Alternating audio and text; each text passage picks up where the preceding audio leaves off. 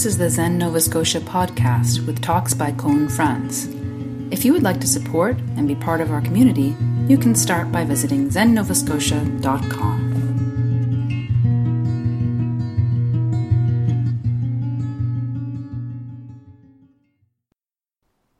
Tonight we come to the fourth awakening of great beings, the fourth realization of adults.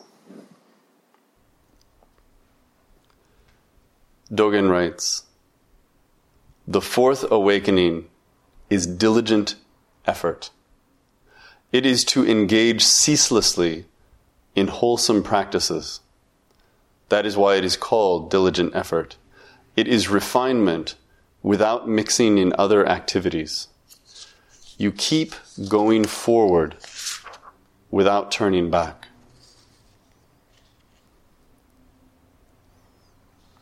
There's a lot of talk in this tradition about continuous practice or ceaseless practice. And it's easy to misunderstand. I know that in many ways I'm probably still trying to figure it out. But I also know from this vantage point that when I was younger, I had it completely, completely wrong. I think I've spoken of this before that I would hear about things like continuous practice. And then I would sit in a coffee shop with my friends at night in college and I would keep my eyes down as if I were in Zazen. And I would try to actually physically be doing that practice all the time. Just, I was such an irritating person. It was such a narcissistic vision of practice that somehow I was carrying with me some sort of Bodhi tree and it was protecting me from the rain all the time. and sure, I was dressing like a normal person, but I was actually doing this very important thing that meant I couldn't operate heavy machinery.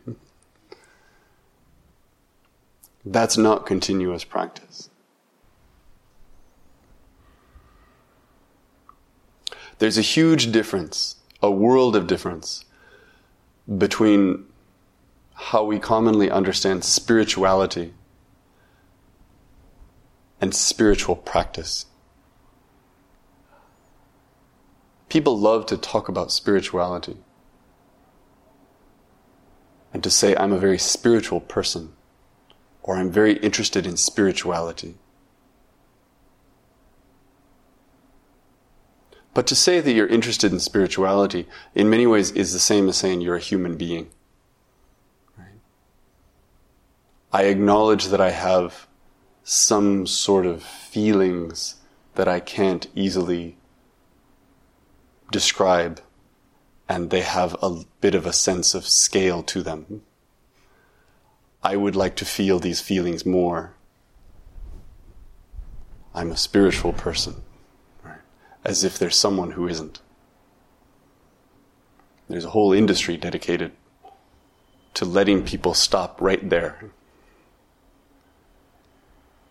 Just trying to feed that feeling.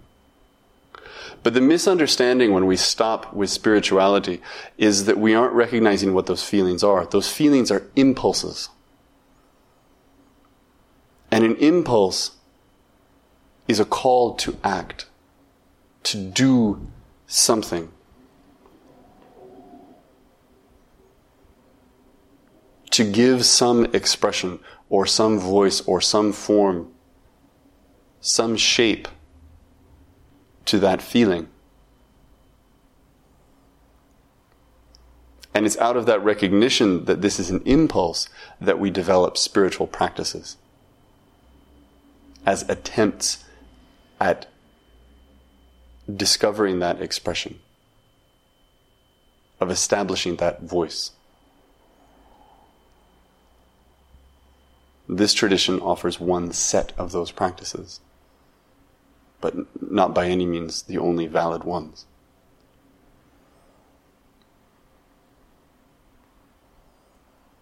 But what does it mean then to take up these practices and to take them up continuously? to never, never, never, never stop. Again, it isn't about doing just one thing. And it isn't about sitting on a cushion in just this way all the time. And it isn't, though the tradition holds this as well, that you're holding one thought right here constantly. Koan practice can take that shape where you're handed a question and you're asked to carry it with you into everything that you do.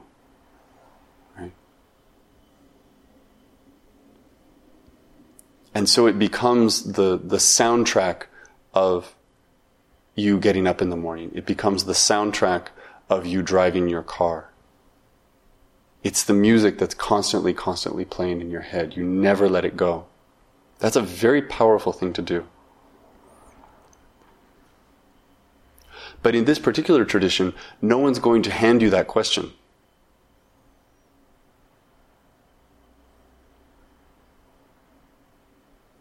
That doesn't mean there's no question, but no one's going to give it to you. Not exactly.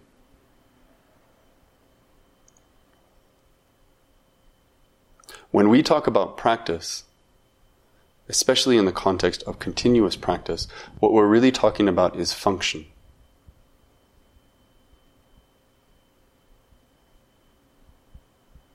It's about embracing a, a, role in the world. That's something you can do continuously. It's something that, if you really do embrace it, It will sting a little bit if you try to step away.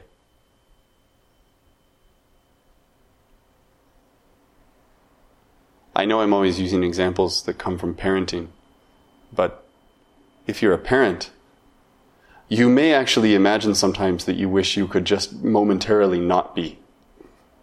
That would be great.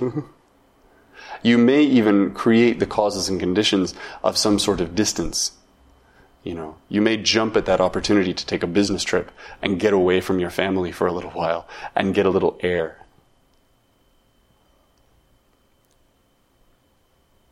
But you're still a parent. And I think you actually feel that most keenly in those moments when you imagine that you've created some sort of gap. You haven't.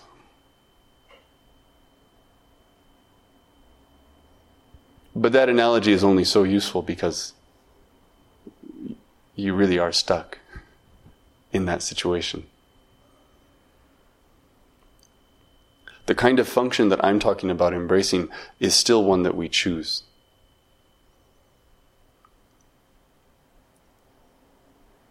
In this tradition, when we speak of being a bodhisattva, when we talk about the bodhisattva path, It's a path that we choose, but it's a path that's born out of that impulse. It's a very natural expression of that impulse that feels to us vaguely spiritual. It's a role. It's a job. The best definition I've ever heard of a bodhisattva is that a bodhisattva is a straight line.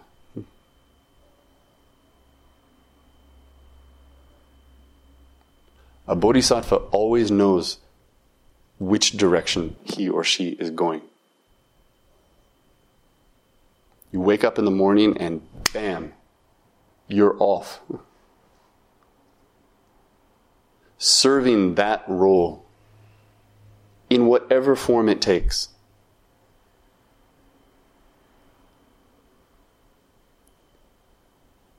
And the next morning, that alarm goes off, and again, bam.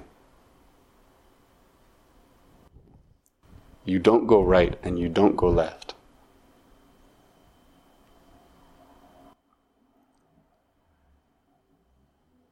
It's analogous in some ways uh, to the ways in which we talk about being an artist. That if you're an artist, you're an artist all the time. That doesn't mean that you wake up every day knowing exactly what to do. In fact, most of the artists that I know would say that it's the opposite. That much of your life is spent really, really unsure how to express this choice that you have made. But the question is constant. It's never put aside. So some of being an artist looks like creating art. And a lot of being an artist is this kind of almost contraction. This kind of welling up of energy. Because you know that you don't have a choice not to do this.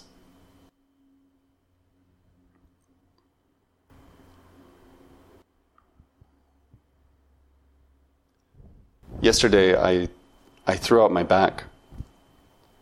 Uh, I was, my back felt a little bit stiff, and I just bent over to touch my toes.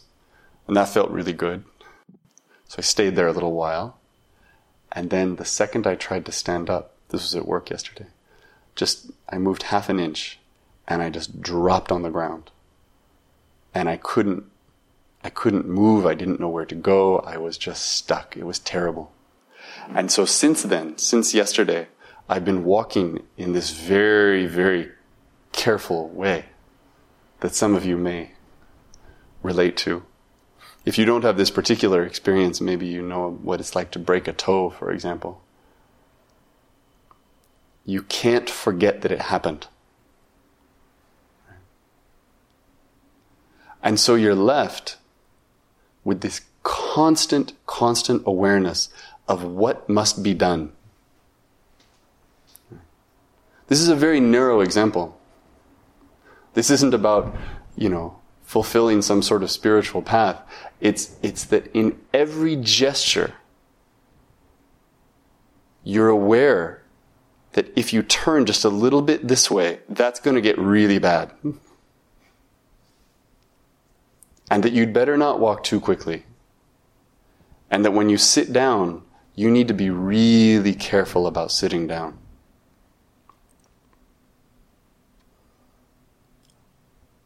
It's a very frustrating but also a very powerful experience.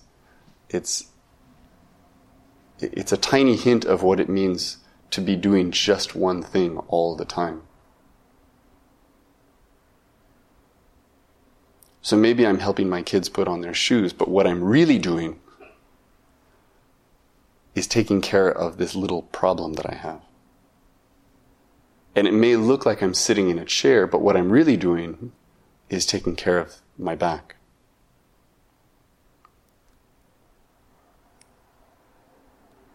In the same way, when you follow this straight line, it may look like you're doing a million different things but you're really just doing this one thing. You're really just giving voice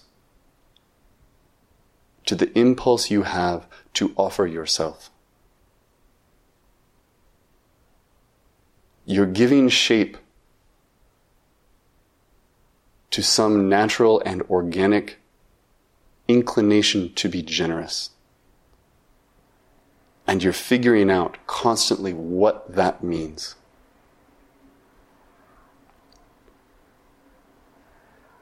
You are ceaselessly and tirelessly investigating the question of how that part of you walks and how that part of you talks and how that part of you eats. And though it doesn't result in sharp pain when you drop the question. It does bring with it a kind of dull ache. Where you know that you're not walking in a straight line. The Buddha said, Monks if you make diligent effort, nothing is too difficult. That's why you should do so. I'm going to say that one more time. If you make diligent effort, nothing is too difficult. What this sounds like is that if you, if you really work hard at something, you can accomplish some task.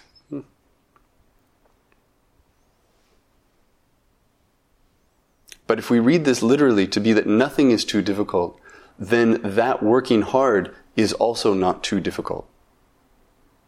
That effort is also not too difficult. What is difficult is negotiating your life. What is difficult is when you imagine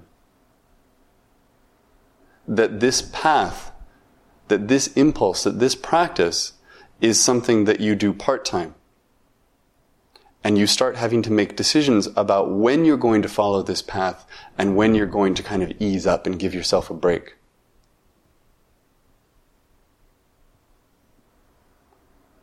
When you're asking yourself the question constantly, is it okay now to rest? That's difficult. But when you make a decision to not ask that question anymore,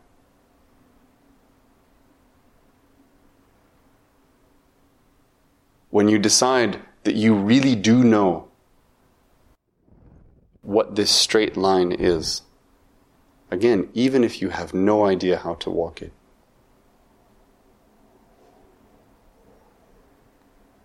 then continuous practice is easy. All you have to do is stay with that first decision.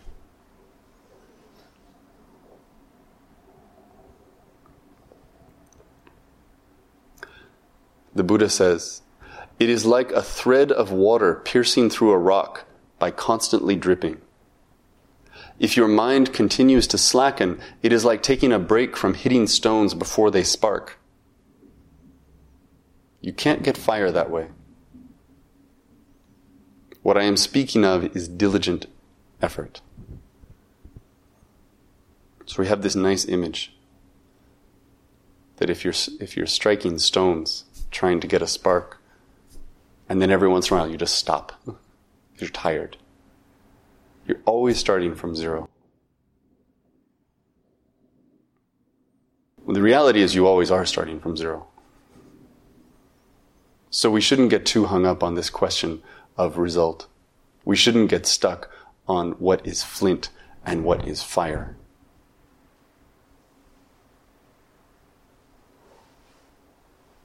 Sometimes you are flint,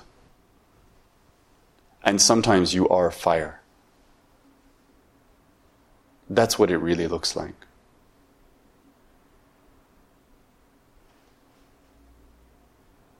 If you decide to walk on that straight line, sometimes it feels like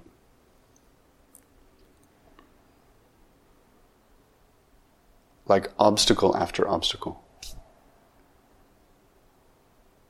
Because again, you're not going right or left. And then sometimes there's this great clarity in it where you're just ablaze with purpose.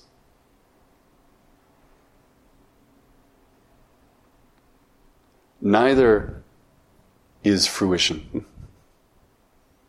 and neither is only path.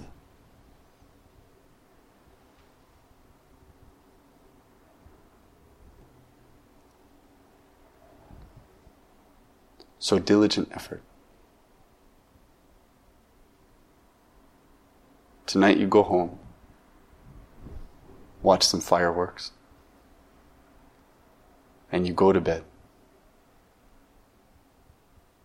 But before you fall asleep, you remind yourself of what you need to do when you wake up, of which way you need to face. And then when you wake up, you get up and you start moving.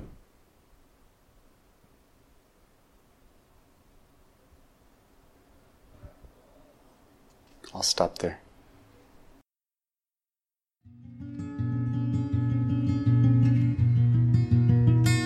For more information about Zen, our practice, and how you can support and take part in our community, please visit zennovascotia.com.